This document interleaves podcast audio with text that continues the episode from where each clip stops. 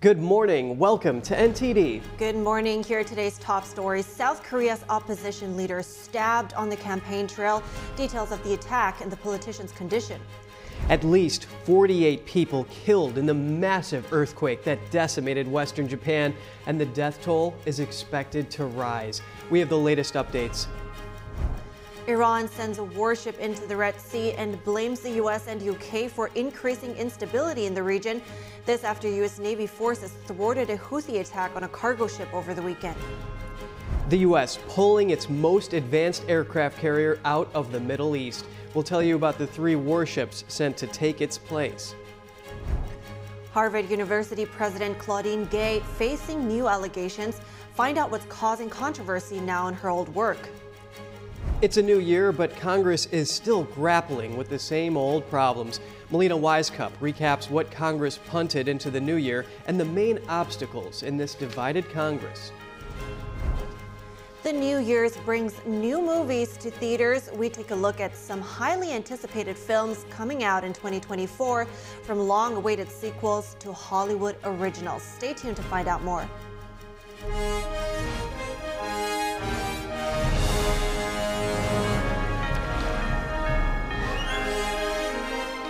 This is NTD Good Morning. Live from our global headquarters, here are Evelyn Lee and Kevin Hogan. Welcome to NTD. Welcome. Today is Tuesday, January 2nd. And you know that USS Gerald Ford aircraft carrier is coming home, and that's after eight months on deployment and two extensions. And some analysts are saying that keeping that second carrier in the Middle East adds a long-term Right. strain on the U.S. Navy. Yeah, but it certainly helped keep Iran at bay. Yeah, well, that's undoubtedly the case. And we're going to have more on that later with a retired lieutenant commander. But for our lead story, we're taking to the Asia Pacific with a harrowing incident. That's right. Our top stories comes comes out of Korea, this South Korea this morning. The opposition Democratic Party leader Lee Jae-myung was stabbed in the neck today. The politician was on the campaign trail in the southern city of Busan. Lee was touring the site of a proposed airport, according to Yonhap news agency. Footage shows an attacker lunging at him with a knife among a crowd of supporters and TV reporters. Lee collapsed to the ground before the assailant was subdued and taken into police custody. News reports say the attacker was in his 50s or 60s, wearing a paper crown with Lee's autographed name on it. Lee was quickly airlifted to a nearby hospital for treatment. Police say that he is conscious and not in critical condition, but his exact status is unknown. We'll keep you updated. And reports from the devastating New Year's Day earthquake that hit western Japan are coming in. Officials say at least 48 people were killed and tens of thousands are without power. But the problems may not be over yet. Experts warn there is a chance that more quakes will rock the area. Here's what we know so far. On a day the calendar turned to a new year, Western Japan felt the earth move with it. This woman said, My city is in a terrible situation with fears things could get worse. The earthquake had a depth of about six miles, triggering tsunami warnings along the west coast. Eventually, the warnings were canceled as the threat of larger waves passed, though advisories continued for western Japan, a region unaccustomed to this level of disruption. People there have felt earthquakes probably over the years, but this is to my knowledge, the biggest earthquake by far. So people haven't don't have experience with an earthquake this size. Cameras captured what it looked like, felt like, as the 7.5 magnitude earthquake hit around 4 in the afternoon on a holiday. How people ducked for cover and couldn't quite believe their eyes in the moment. Next challenge assessing the damage. At least 33,000 homes without power. About 1,400 passengers stranded on bullet trains brought to a standstill. All while roads are damaged, buildings collapsed. President Joe Biden said in a statement the U.S. stands ready to provide any necessary assistance to Japan and to its people who have weathered more than 30 aftershocks, with more likely. I would be concerned about it uh, having significant aftershocks over the coming months or even another year. A year of potential reminders of what happened this first day of January. At least 1,000 Japanese troops are on the job. 8,500 more are on standby, helping to search, rescue, and clean up. So far, plants are operating normally and no damages have been reported. The death toll and the injury numbers may rise, with reports that there could still be people buried under the rubble of destroyed houses. And North Korean leader Kim Jong un said his military should thoroughly annihilate the U.S. and South Korea if provoked. North Korean state media reported yesterday. He also vowed to boost national defense to cope with what he called an unprecedented U.S. led confrontation. In a party meeting last week, Kim said he will launch three more military spy satellites, produce more nuclear materials, and develop attack drones this year. Observers say it's an attempt to increase his leverage in future diplomacy with the U.S.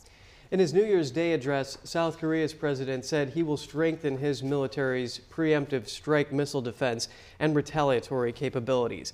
That's in response to the North Korean nuclear threat. Experts say small clashes between North and South Korea could happen this year along their heavily armed border. North Korea is also expected to test launch intercontinental ballistic missiles capable of reaching the U.S. And here for a discussion on the ramped up war rhetoric from North Korea, we hear from Brent Sadler, a senior research fellow in naval warfare and advanced technology at the Heritage Foundation. Brent, thank you for making the time today. Hey, good morning, and thanks for having me on. So, why is North Korea ramping up its war rhetoric right now? Well, it's interesting in, in, one respect, the timing, because you have Xi Jinping in Beijing, who also had similar type of rhetoric with regards to Taiwan. Uh, but again, on the other side of this, the, these New Year statements that they make, they usually can be, you know, statements of intent, but also just statements to rally the troops, so to speak. And again, there's always dangers always lurking around the corner with North Korean regime. And the reason for it, the rationale for it, oftentimes escapes Western and analyst uh, understandings. Right, and Kim Jong Un's rhetoric follows the U.S. and South Korea's increased military drills mm-hmm. that happened in the last few months. Do you suspect that Kim Jong un is trying to flex his military muscle right now to get concessions if former President Trump does win the White House this year? I think it's more domestic focused in, in, in regards that he sees that the South, the United States, and Japan are coming together in ways that could be perceived as threatening or as countering his his own military might. And so to continue to bolster his regime strength and I guess unassailability from any outside force, he has to go down this route and put out more rhetoric, test more nuclear devices with the range to, to target the United States. Yeah, it's a really interesting perspective. If we look back to 2018, Trump had sought to mm-hmm. denuclearize North Korea in exchange for reducing some of those joint military drills with the South and lifting sanctions and so forth. So, what are North Korea's capabilities right now? Well, the, the most troubling to my mind in the last few years has been the development of an at sea ballistic missile program. So they can launch nuclear weapons now from submarines. Now, it's not nuclear powered submarine, so it's only able to stay at sea for so long. But that's a lot harder threat to keep track of.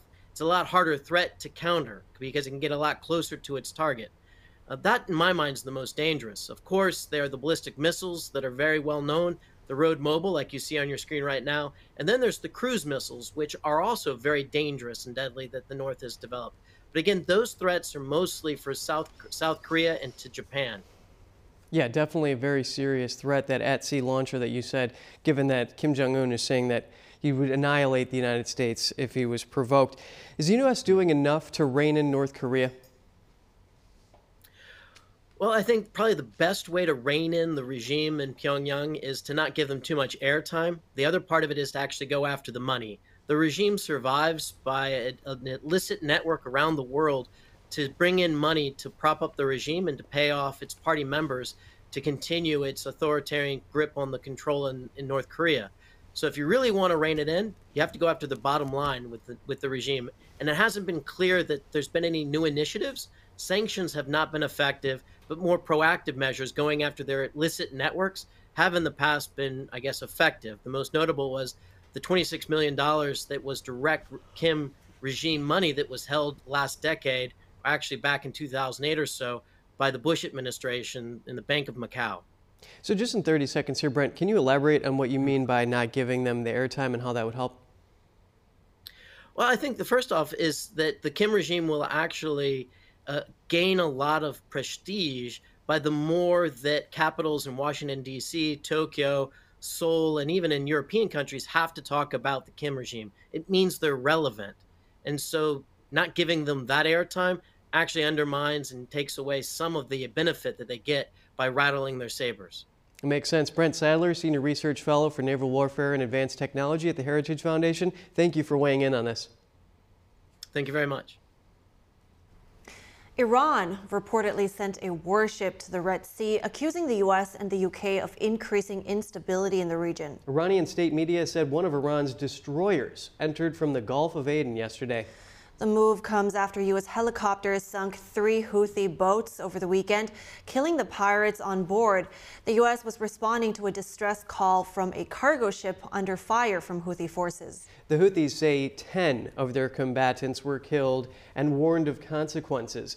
Iran's foreign ministry says the action by the U.S. will raise regional and international concerns about security in the region. U.S. Central Command says verbal warnings were first given to the Houthis and that they had reacted by shooting at the helicopters. The White House says it's not seeking a wider conflict in the Middle East. The UK says it won't hesitate to take direct action to deter threats to navigation in the Red Sea. And coming up, it's a brand new year, but Congress is still grappling with the same old problems. Melina Wisecup recaps what Congress has punted into the new year and the main obstacles in this divided Congress. Harvard University President Claudine Gay drawing heat again for some of her published work. Find out what the new allegations are. New Jersey officials say GOP governors have found a loophole in New York City's migrant busing rules as Texas starts flying hundreds north to Illinois on New Year's Day. More updates on the illegal immigration crisis. And New Year's Day travel takes a wrong turn as pro Palestinian demonstrators descend on an international airport. That story after the break.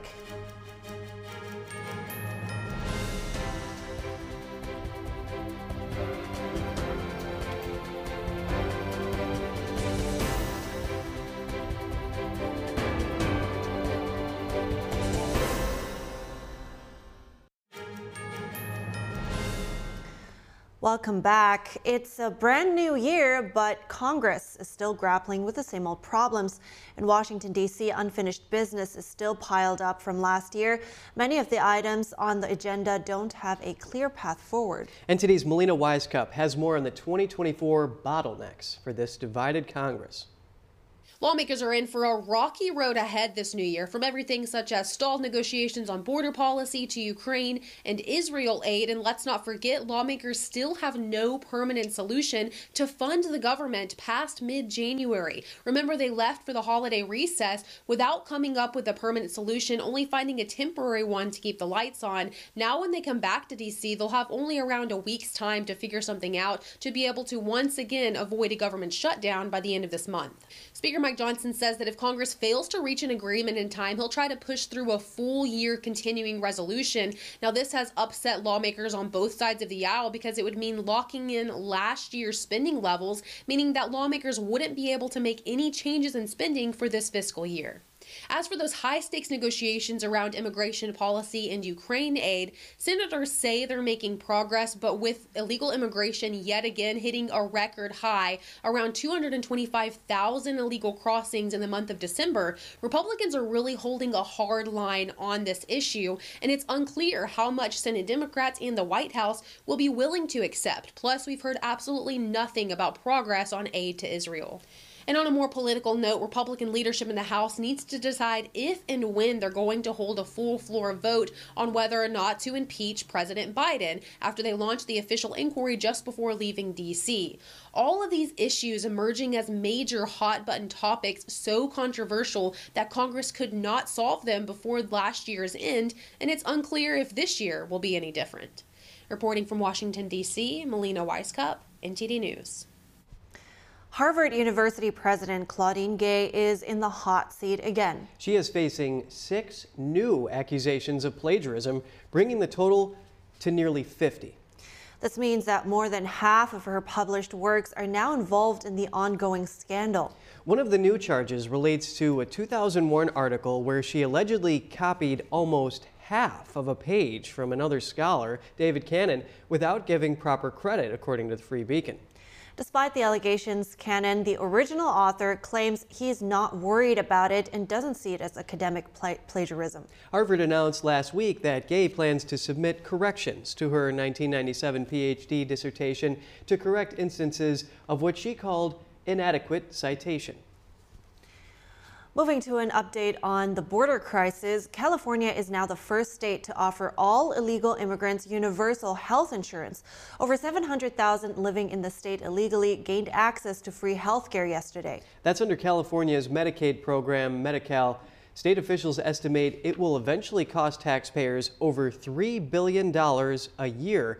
California Governor Gavin Newsom's office told ABC News that everyone deserves access to health care regardless of income or immigration status.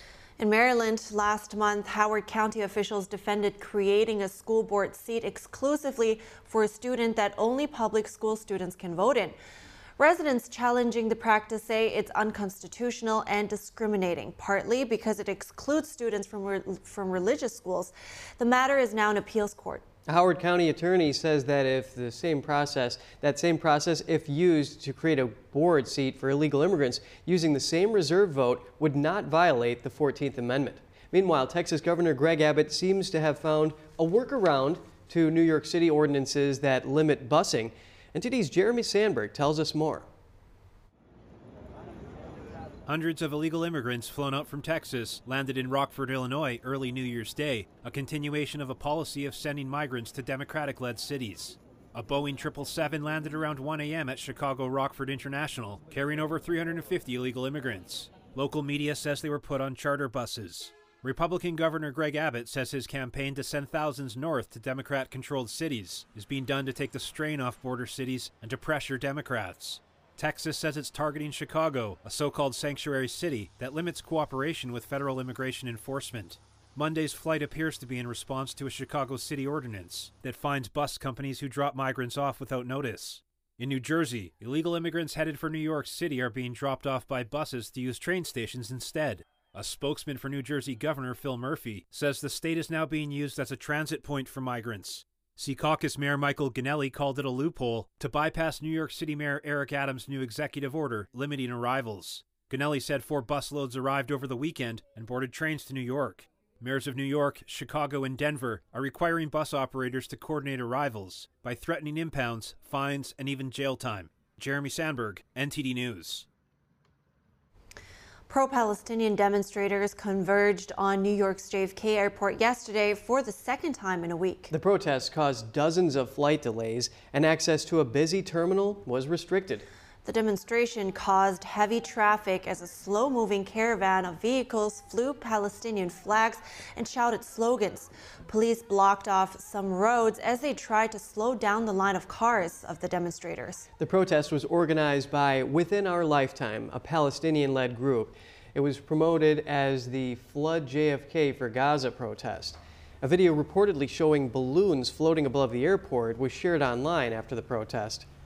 Whether the balloons were connected to the protest is unknown. The New York Post reported that the FBI is investigating the incident. Police said the protesters later headed to LaGuardia Airport, but were blocked by police from entering. Stay with us. The U.S. is bringing home an aircraft carrier from the Middle East. One is still there. Are two necessary? And will bringing one home make the U.S. more prepared for other potential conflicts? A retired Navy officer shares his insight in a moment.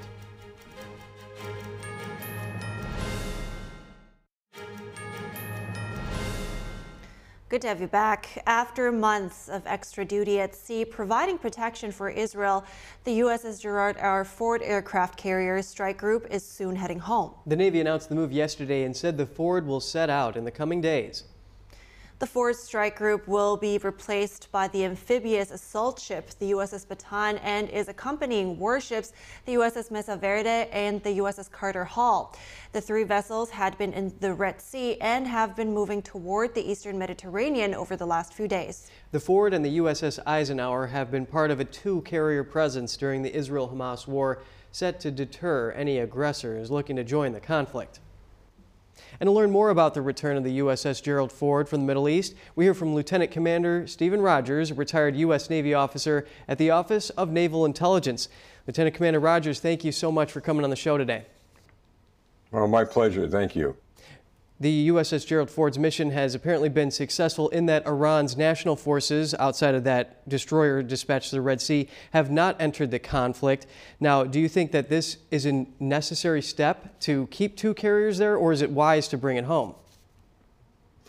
Well, look, uh, we always have to bring our carriers home to give the crew rest, to uh, replenish the carrier, but certainly one carrier uh, is enough. But uh, we want to make sure that the Iranian government and other Uh, organizations, terrorist organizations, and nations uh, have a very clear message that uh, if they cross the line and they begin uh, to act in a way that will escalate this uh, war, the United States is fully prepared to deal with it. So the one carrier out there is enough. And believe me, when you look at an aircraft carrier over your horizon, you, that's something you don't want to play with. Right, and having two carriers there is certainly a bolstered projection of power for the United States in the region. And analysts say it gives Washington options, whereas it's the destroyer fleets that actually carry out the day-to-day operations. Do you think that these destroyers will be able to pick up the slack for the lack of that second carrier? Oh, no doubt about it. Look, uh, you got the destroyers, you got the frigates, you got uh, the air power, you've got uh, submarines. Uh, the United States Navy is the most potent, lethal weapon of the U.S. military uh, worldwide. So anyone who has any idea that they think they could challenge the Navy and win, well, they're going to learn something very quickly with or without a carrier. And those destroyers have certainly been very busy. The three in the Middle East have shot down 38 drones that were causing havoc there. Do you think that the actual resupply will enable the United States to be more prepared if a hot war does break out involving the U.S. directly? Well, the good thing about the United States Navy, we're prepared 24 hours a day, seven days a week uh, during wartime and peacetime. So anyone who tries to uh, cross that line, like I said earlier, uh, and, and, challenge the U.S. Navy or the free world anywhere, including our allies, by the way, uh, they're going to be met with some powerful lethal force uh, if the U.S. Navy decides to unleash all of its firepower. So, Lieutenant Commander Rogers, what are some of the capabilities that these ships that have now replaced the aircraft carrier have? Well, to begin with, you've got anti-submarine uh, warfare equipment on some of these ships, cruise missiles, uh, helicopters that we saw go into action the other day. Uh, they've got enough firepower, believe me, uh, to do what is necessary to not only neutralize an enemy, but to destroy them. Uh, and uh, so I, I, have absolutely no worries or concerns that our U.S. Navy cannot handle anything that comes its way. They will, and if necessary, uh, they're going to use lethal power. Look, I think our enemies, especially Iran, is sorely underestimating the United States Navy. Uh, if they cross that line, well, the United States Navy is going to do what it must to protect the, uh, our assets as well as the free world. Right, and the Mesa Verde that's now accompanying the Bataan ship, it has about 2,000 Marines on board that the Sixth Fleet says can carry out a wide range of operations there. What do you think is the significance of Iran sending one of its own destroyers to the Red Sea? Well, I think it's foolhardy. Uh, I believe that, um, that there's really no significance to us because uh, we could eliminate that uh, uh, uh, ship very, very quickly. Look, Iran is trying to bully us. They're trying to intimidate us. They have the idea that the United States Navy is not going to respond. Now, I believe we should have responded with much more lethal force before today. But uh, we have a plan, we have a strategy, it's effective, it's working. So Iran has to be very, very careful and, and one thing I always worry about a mishap, something going wrong that should not go wrong as a result of human error. It won't happen on our side. It may happen on their side, and they might trigger something that they regret. Well, yeah, certainly the U.S. military is not shy, given that they have taken out about 10 of those Houthi terrorists operating there. Lieutenant Commander Stephen Rogers, U.S. retired, retired U.S. Navy officer at the Office of Naval Intelligence, thank you so much for your input here. My pleasure. Thank you. Israeli forces have been making steady progress against Hamas terrorists in the Gaza Strip, so much that Israel's defense minister just said that residents of some Israeli villages near the Gaza border will soon return home. Could this be a new phase in the war? NTD's Jason Perry has the latest. The IDF is learning more about the terrorist group's method of operations, as seen in this footage from a body camera found on a terrorist. This man is seen casually walking in broad daylight with a rocket propelled grenade launcher under a blanket. He was later seen firing it from a residence at an Israeli tank. Israel Defense Forces continue to face the challenge of distinguishing Hamas terrorists from the civilian population, but it appears they are making significant progress, even letting some soldiers go home. Some of the reservist soldiers will return to their families and their jobs this week. This will allow a significant relief for the economy and will allow them to gather strength ahead of the coming activities in the next year, and the fighting will continue and we will need them. These adjustments are meant to ensure planning and preparation for the rest of 2024. And Israel's defense minister made another significant announcement, saying that some villages near the Gaza border that were evacuated because of the October 7th attacks will be allowed to return home soon. But as the IDF continues to make progress towards defeating Hamas, many questions still remain about how the Gaza Strip will be governed after the war is over. Prime Minister Benjamin Netanyahu said over the weekend that the Gaza Strip's border with Egypt should be under Israel's control. He also said that they will ensure that Gaza is no longer a threat to Israel, that there will be no element in Gaza that finances terrorism, educates its children for terrorism, or pays the family members of terrorists. Jason Perry, NTD News. Well, yeah, and on this, Israel has to think long term, given that they're saying that this war could carry out the rest of the year. Right. Lieutenant uh, Colonel Peter Lerner yesterday said that it would uh, help the economy, boost the economy by sending them home for a little bit. Of course, they will have to gather their strength, and um, I think he was touching a little bit on how on the ground fighting allows this kind of condition right now.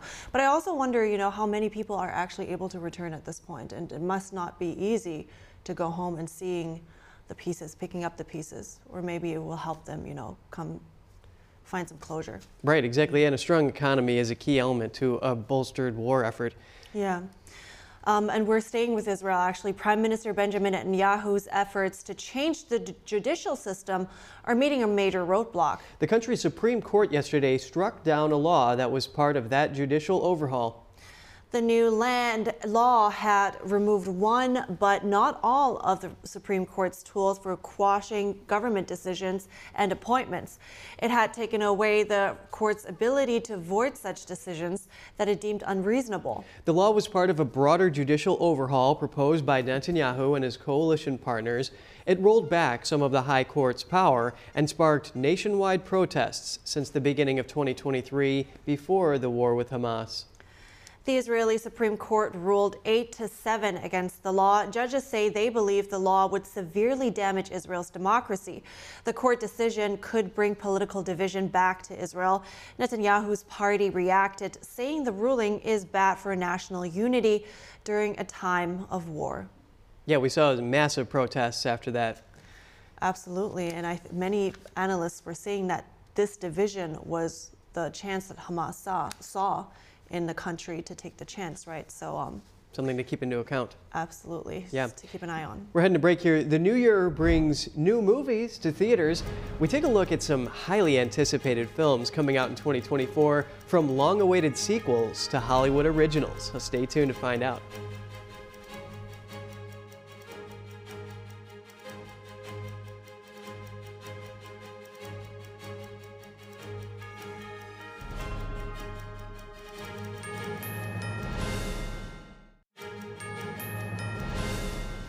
I'm excited about this next package here. Oh yeah, me too. Uh, first of all, welcome back, of course, everyone. And Again, Happy New Year for everybody that missed yesterday's show, which I totally understand because this is quite early after New Year. Yeah, and that movie Migration, it's got a lot of comic relief in there, a lot of fun stuff for the kids oh, too. so yeah, here we go. He's already teasing a little bit what we've got coming here because as we enter 2024, let's take a sneak peek of the movies coming out this year. Yeah, from long-awaited sequels to originals, there's plenty to look forward to. Check it out.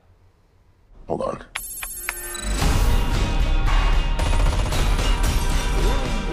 Director Matthew Vaughn's Argylle will hit the theaters on February 2nd. It's a spy comedy based on the novel by Elly Conway. Argylle tells the story about a spy novelist being drawn into a real life espionage plot. The cast includes Bryce Dallas Howard, Henry Cavill, Sam Rockwell, and Bryan Cranston. Conway. Author of Argylle series, Elly Conway. I am such a fan. Oh yeah? What is it you do? Espionage. Would you sign my book? Here we go.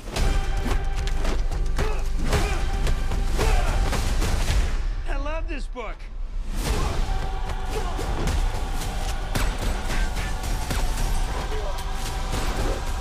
Come on.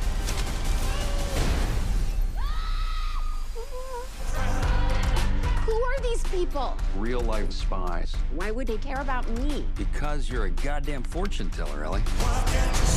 What you wrote in your new book actually happened, and you kicked a hornet's nest you didn't even know existed.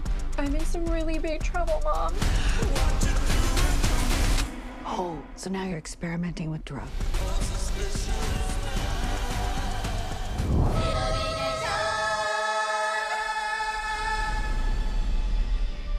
On February 9th, a new animation movie from Illumination, the studio that created the Minions Migration, tells the story of a family of ducks getting lost in New York City while they're on their way to Jamaica. They must be migrating. Migration? What a stupid idea. Okay, you're impossible. Because I found a safe place for us to live. I want us to get out and see the world.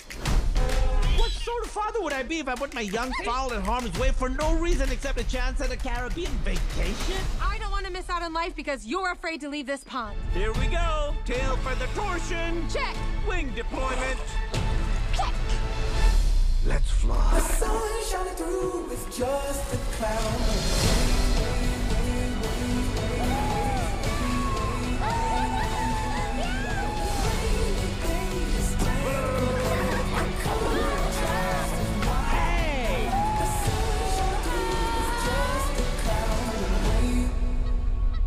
Why the only birds heading this way?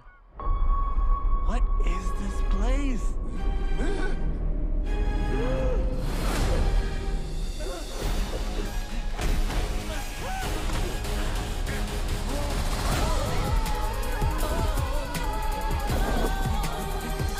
Migration's voice cast will include Awkwafina, Elizabeth Banks, and Danny DeVito.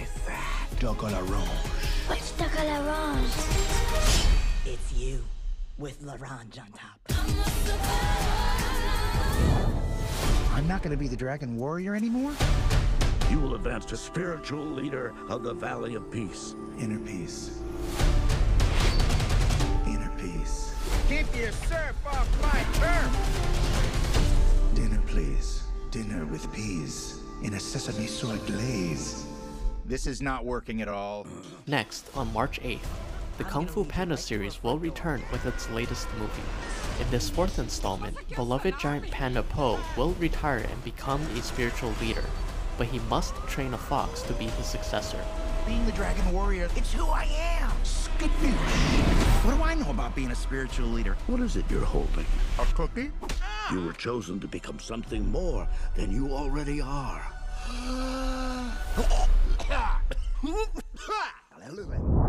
Have you ever had a dream about your first ride?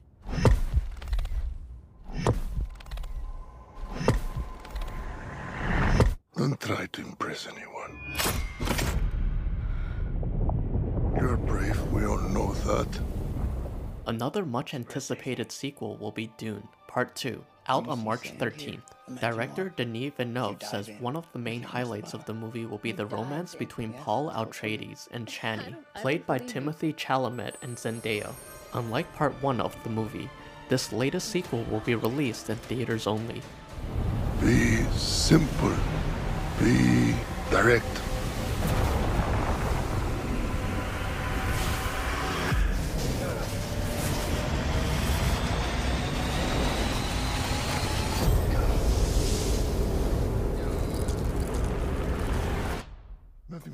Nothing. I understand.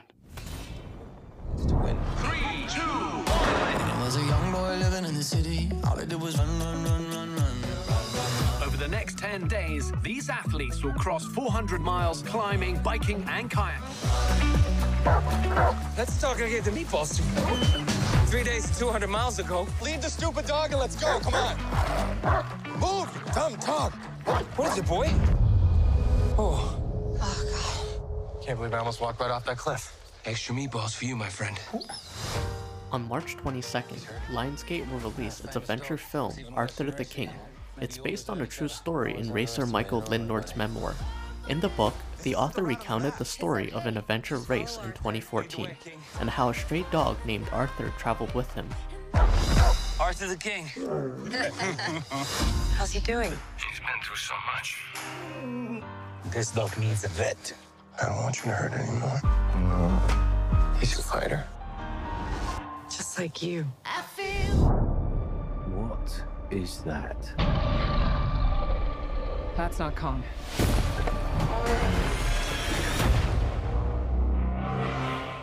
What could have done this?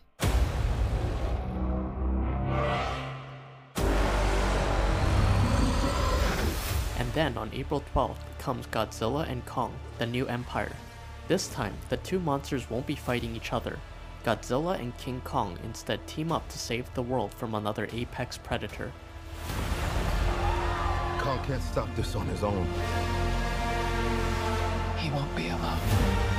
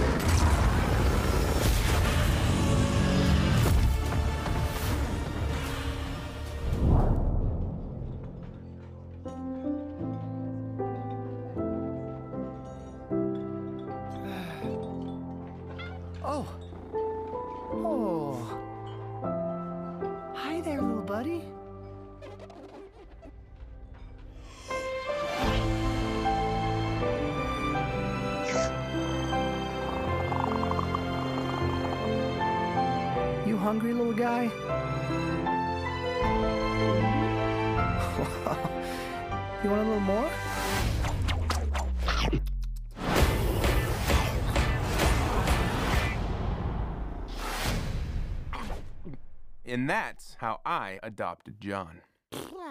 Another animation feature film to expect in 2024 is the Garfield movie. Garfield goes on a wild outdoor adventure and has an unexpected reunion with his long lost father. Hey, Junior, this is Vic, my father.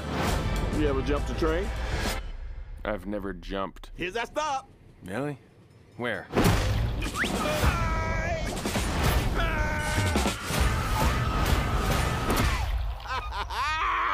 Ooh, Odie, you think he'd see that coming?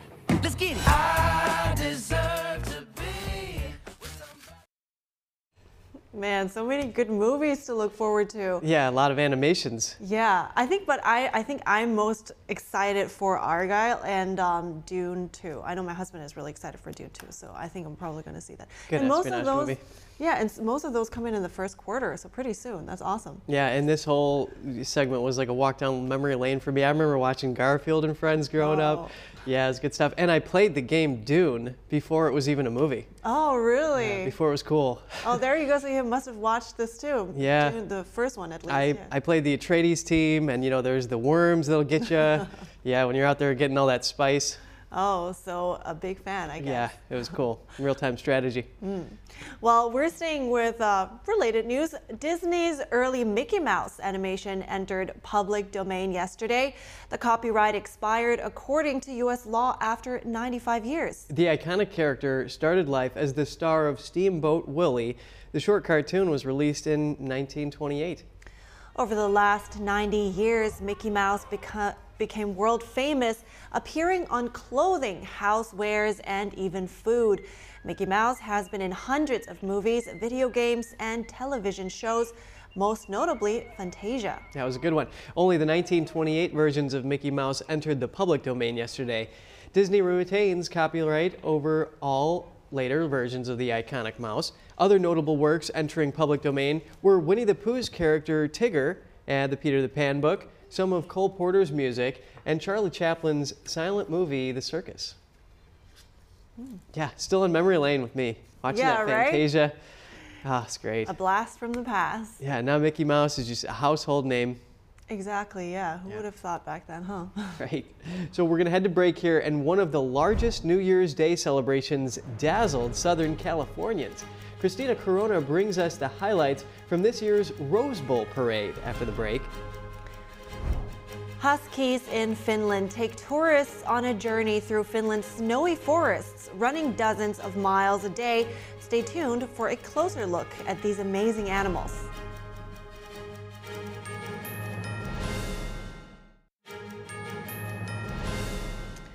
Welcome back. We are going to California. The Rose Bowl parade is one of the largest New Year's Day celebrations, dazzling with intricate floats and vibrant energy. And today's Christina Corona brings us more from Pasadena, California. We're here in Pasadena at the 135th annual New Year's Day Rose Parade, featuring floral floats, equestrian units, marching band, and much more. Let's take a look and see what this year has to offer.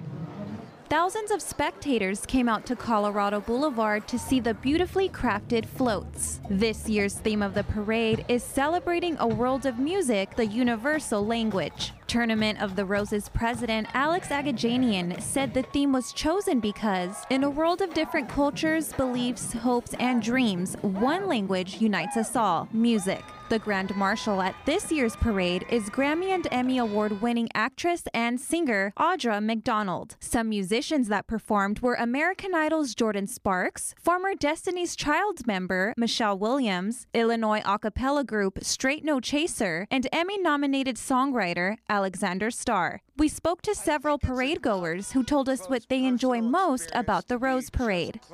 I think it's an up and close personal experience to be just close and see the expression on the faces of the bands and the people that put in all the hard work that are marching through this parade that have practiced for countless hours. I'm always intrigued by the marching bands and the and the guys that carry those huge tubas and those big giant bass drums for two miles through this parade. Uh, it just amazes me. The music, actually. So we're just really excited for anything that has music just for her to dance to and kind of play around with. All the beautiful. And see, that's what we're waiting for right now. Each float has a very unique theme and competes to win awards based on their design, presentation, and entertainment value. The favorite part is to see the innovative floats, the technology, and just the beautiful floral arrangements. And each float has uh, uh, does something for the community, and we here to try to support that.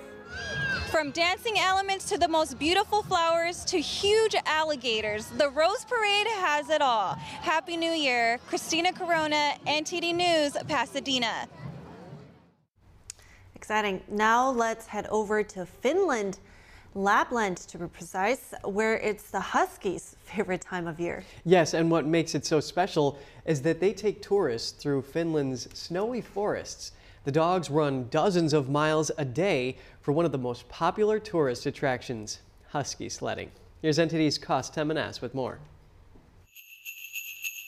In the snowy forests of Lapland, it's not just Santa riding a sleigh. In Rovaniemi, the capital of Finland's province of Lapland, several companies offer husky sledding tours to visitors. Most of the tours we take on our own private land and the lake in the area.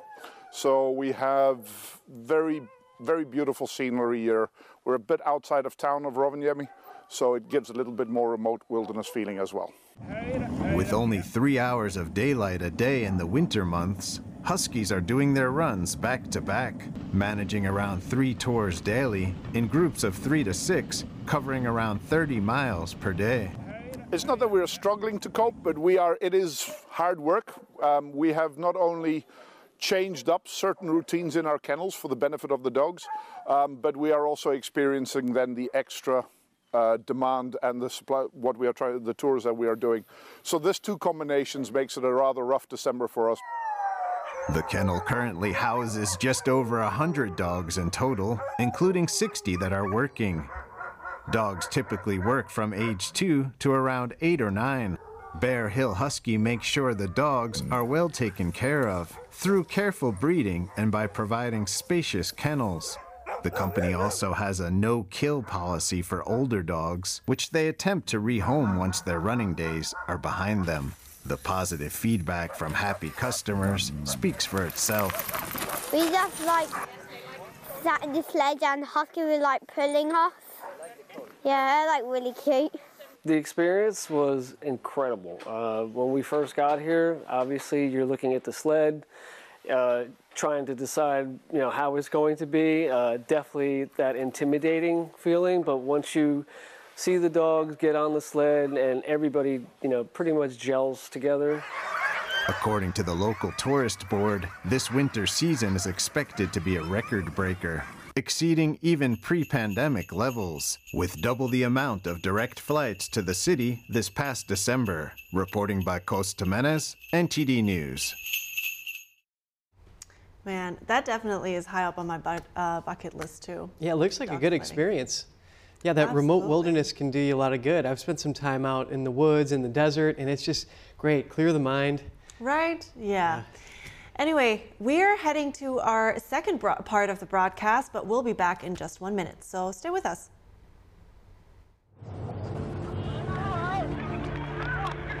There are real consequences to controlled media.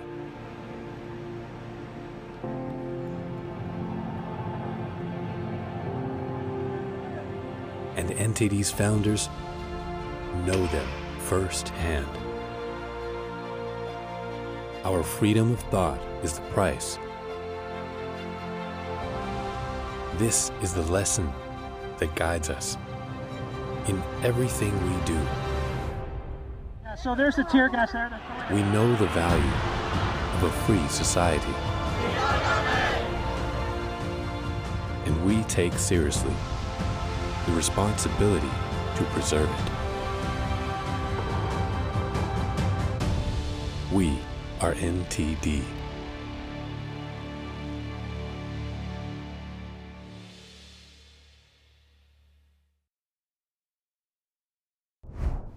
Good morning. Welcome to NTD. Good morning. Here are today's top stories. Election year is upon us as we enter 2024. We take a look at a potential rematch between former President Trump and President Biden. New Jersey officials say GOP governors have found a loophole in migrant busing rules as Texas began flying hundreds north to Illinois on New Year's Day. More updates on the illegal immigration crisis. Harvard University President Claudine Gay facing new allegations. Find out what's causing controversy now in her old work. South Korea's opposition leader stabbed on the campaign trail. Details of the attack and the politician's condition. Iran sends a warship into the Red Sea and blames the U.S. and U.K. for increasing instability in the region. This after U.S. Navy forces thwarted a Houthi attack on a cargo ship over the weekend. The death toll continues to rise in Japan following the massive New Year's Day earthquake. We give you the latest information.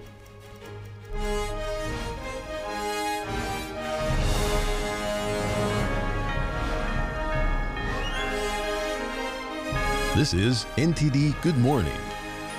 Live from our global headquarters, here are Evelyn Lee and Kevin Hogan. Welcome to NTD. Welcome, everyone. Uh, everybody. Today is Tuesday, January 2nd, and we're heading to today's top news. The home of Maine Secretary of State was swatted last week. Police responding to a fake burglary call arrived at Shenna Bellows' home Friday. It came a day after she disqualified former President Trump from Maine's primary ballot. NTD's Arlene Richards has more. Just one day after removing former President Trump from Maine's ballot, Secretary of State Shenna Bellows said her home was swatted. Swatting is the act of calling in a fake emergency with the intent of getting a large police response to show up at the residence. In a social media post, Bellows said law enforcement responded to a fake emergency call on Friday. The Maine State Police confirmed that an unknown male called saying that he had broken into a home. Bellows said her home address was posted online and that she was away for the holiday when police arrived. In an interview, she thanked law enforcement. I was prepared for the possibility of threats, and I really appreciate uh, law enforcement and the people around me uh, who've been uh, incredibly supportive of my safety and security. Uh, my safety and security is important, so is the safety and security of everyone who works with me. And we have received threatening communications. Those are unacceptable. She said in her social media post that her staff endured nonstop threatening communications designed to scare not only me, but also others into silence to send a message. On Thursday, Bellows made a historic ruling to take Trump off the 2024 primary ballot in Maine. She ruled that Trump violated the 14th Amendment and his oath of office by engaging in an insurrection on January 6, 2021. At least one Republican lawmaker thinks Bellows should be impeached for her ruling.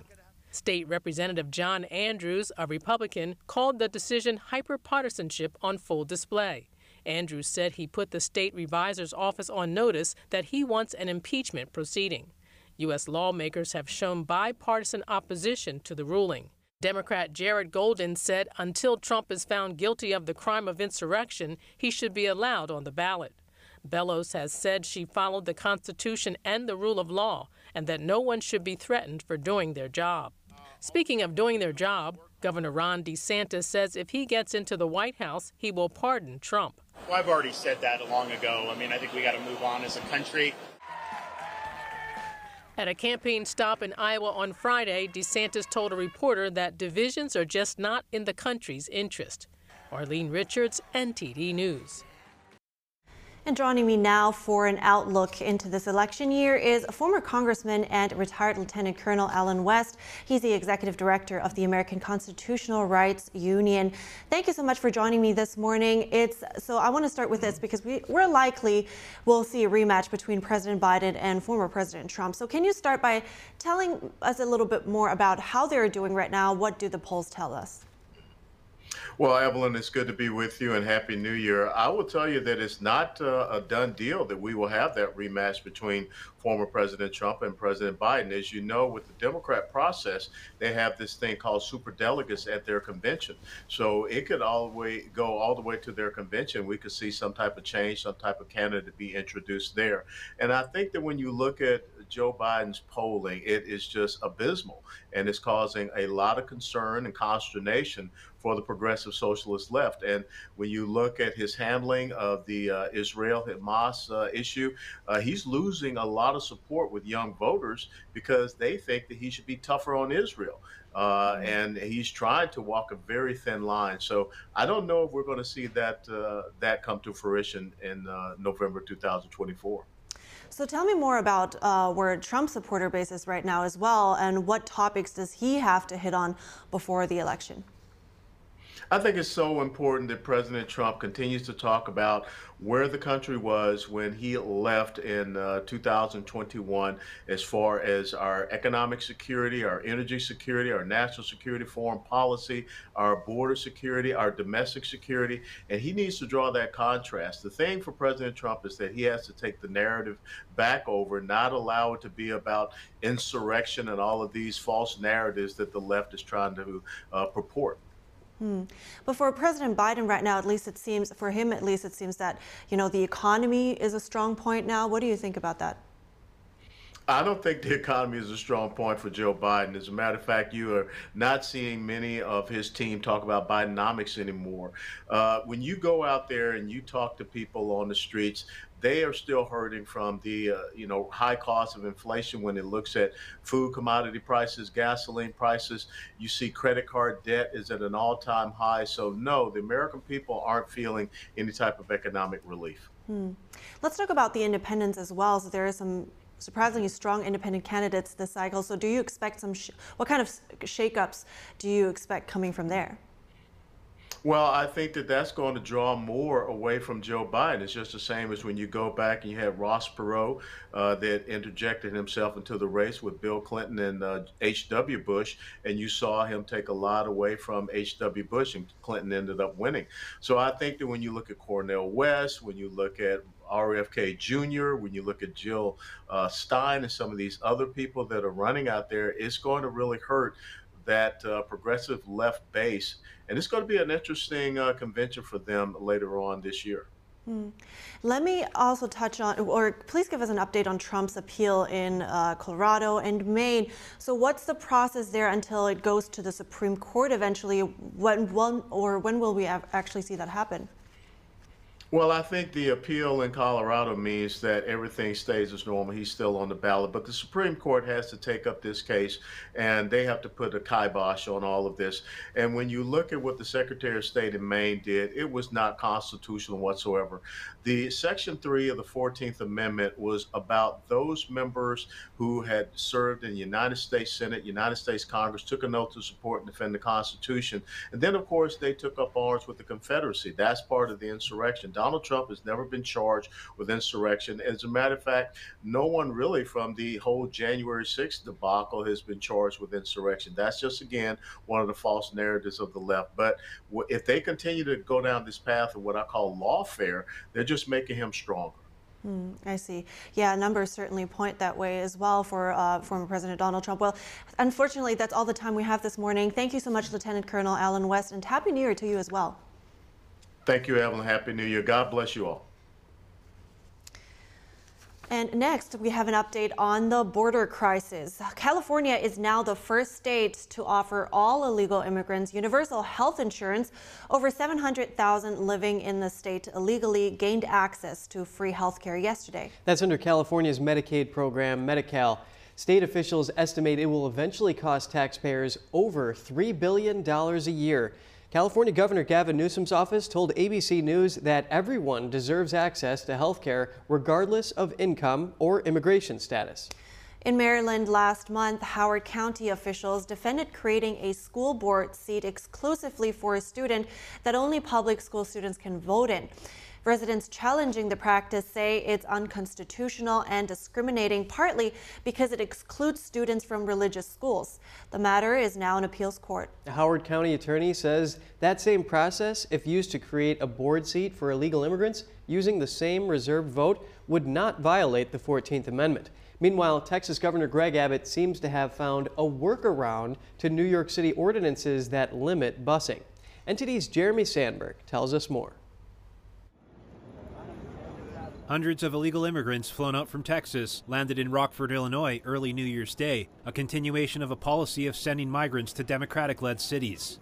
A Boeing 777 landed around 1 a.m. at Chicago Rockford International, carrying over 350 illegal immigrants. Local media says they were put on charter buses. Republican Governor Greg Abbott says his campaign to send thousands north to Democrat controlled cities is being done to take the strain off border cities and to pressure Democrats.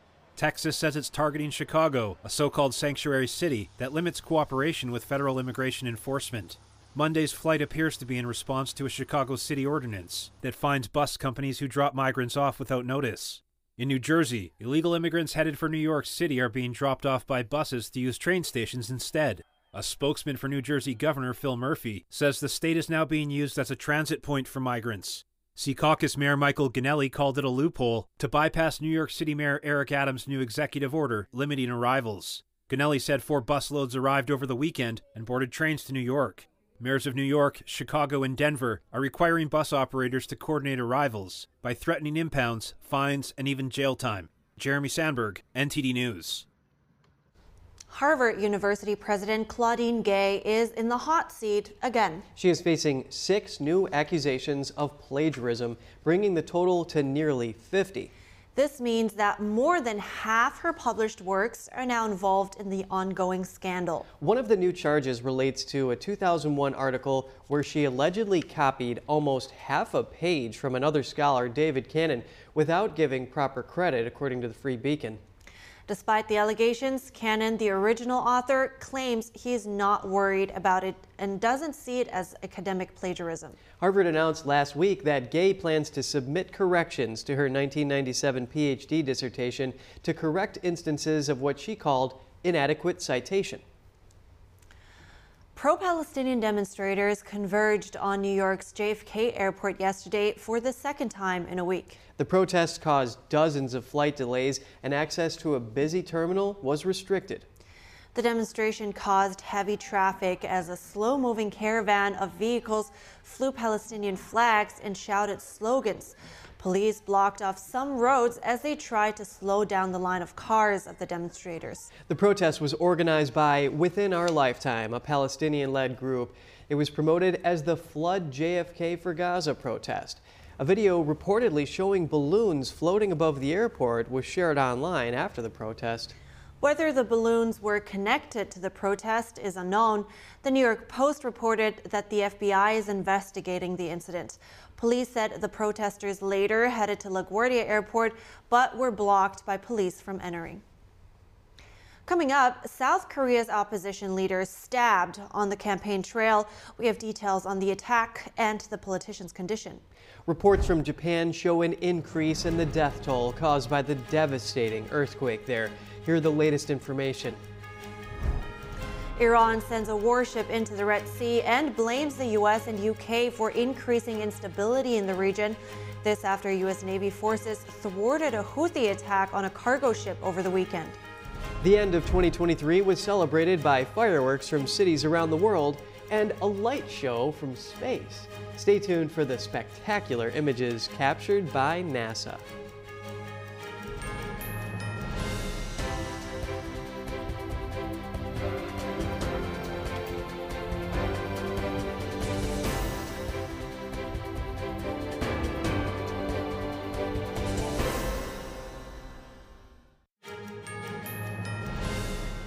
Good morning and welcome back. South Korea's opposition Democratic Party leader Lee Jae-myung was stabbed in the neck today. The politician was on the campaign trail in the southern city of Busan.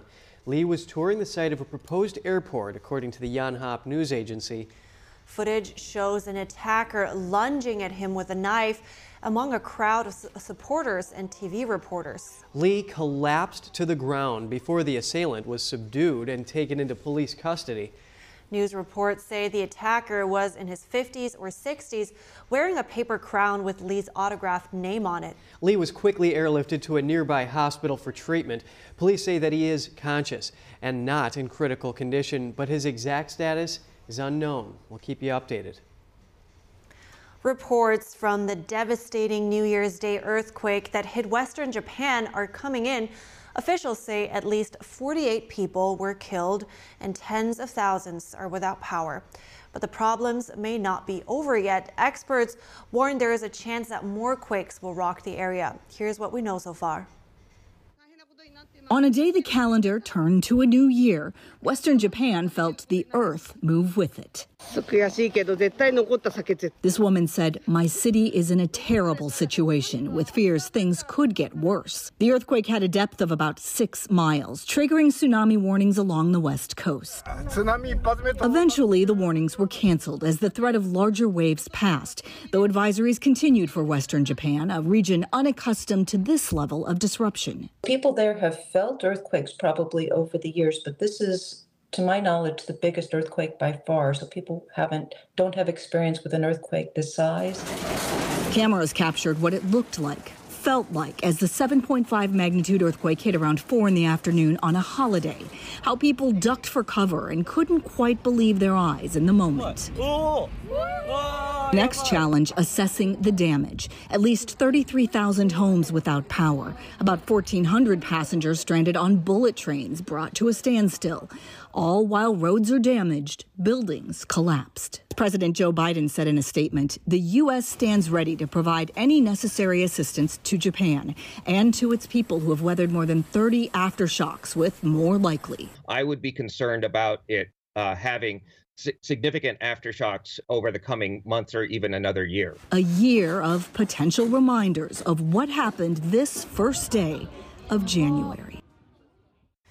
At least 1,000 Japanese troops are on the job. 8,500 more are on standby, helping to search, rescue, and clean up. So far, plants are operating normally and no damages have been reported. The death toll and injury numbers may rise, with reports that there could still be people buried under the rubble of destroyed houses.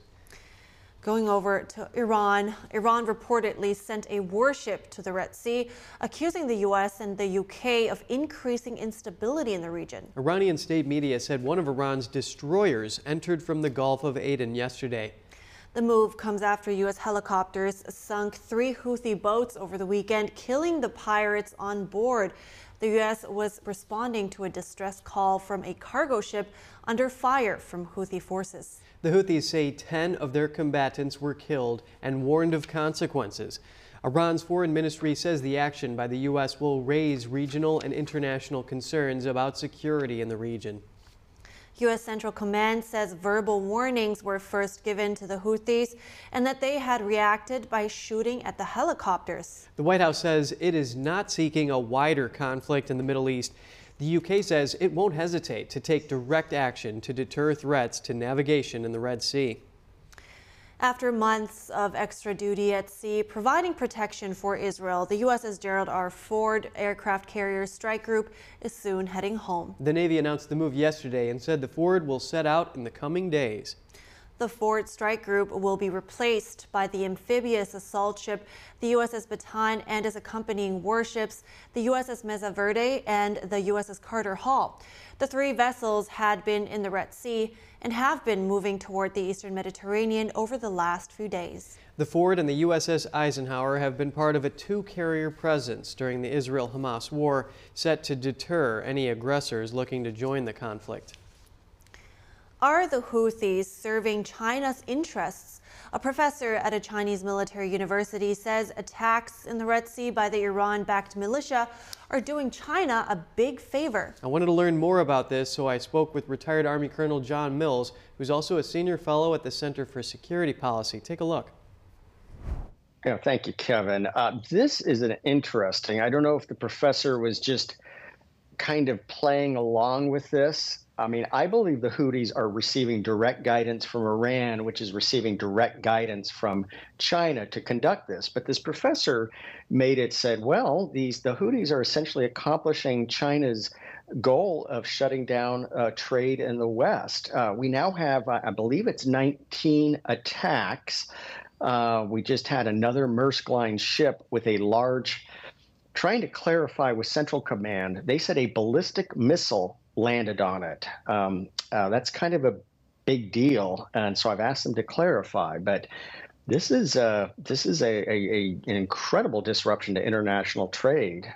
What's yes, going on absolutely. here? And this professor is even saying that the Houthis' blockade is serving to allow Beijing to double down on their rail interests in the Asian networks that they have there. So this is obviously very serious. What steps do you think the United States needs to take here in order to prevent such a thing from happening in the long term? Well, I think unfortunately right now, although the U.S. Navy had been very effective, uh, the Eisenhower Carrier Battle Group just swatted down uh, over the last couple of days easily a couple of dozen drones, cruise missiles, and Central Command has used the term ballistic missiles. Uh, but I would suggest uh, the U.S. Navy is being overwhelmed, and the operation announced by Secretary of Defense Austin uh, the International Prosperity Guardian. I'm not sure it's really coming together seamlessly. Every, all the countries seem to be kind of going their own way and doing their own thing. So we need a more pervasive presence, but this takes the eye off of Taiwan. And it's very clear that the Houthis are doing this as a retaliation to the strikes that Israel is launching on the Palestinians in Gaza.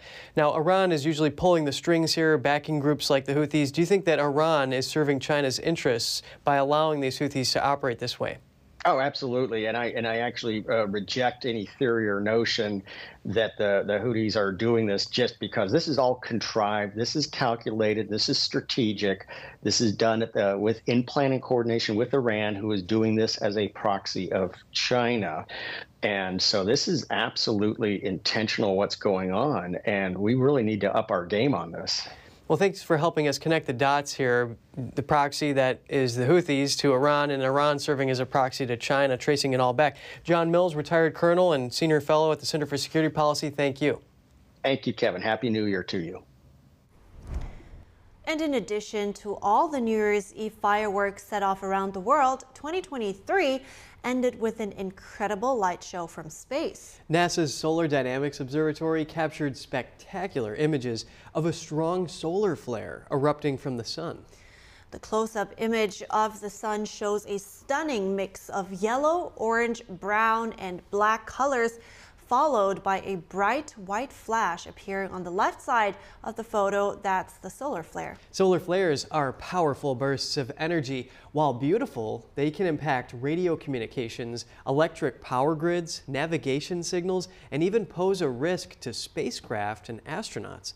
Solar flares also cause the vivid dancing northern lights. Really cool. It looks like an orb there, just like all swirling around. That is cool. And apparently it can last from minutes all the way to a couple of hours. And this one, apparently, I read, is supposedly the strongest in six years. Wow. Yeah, it's really powerful. That. Yeah. All right, we're uh, wrapping up our show here, but we'll keep you updated with the latest information, of course. Stay tuned for our News Today broadcast at 11 a.m. Eastern Time. Thanks for watching. I'm Evelyn Lee. And I'm Kevin Hogan.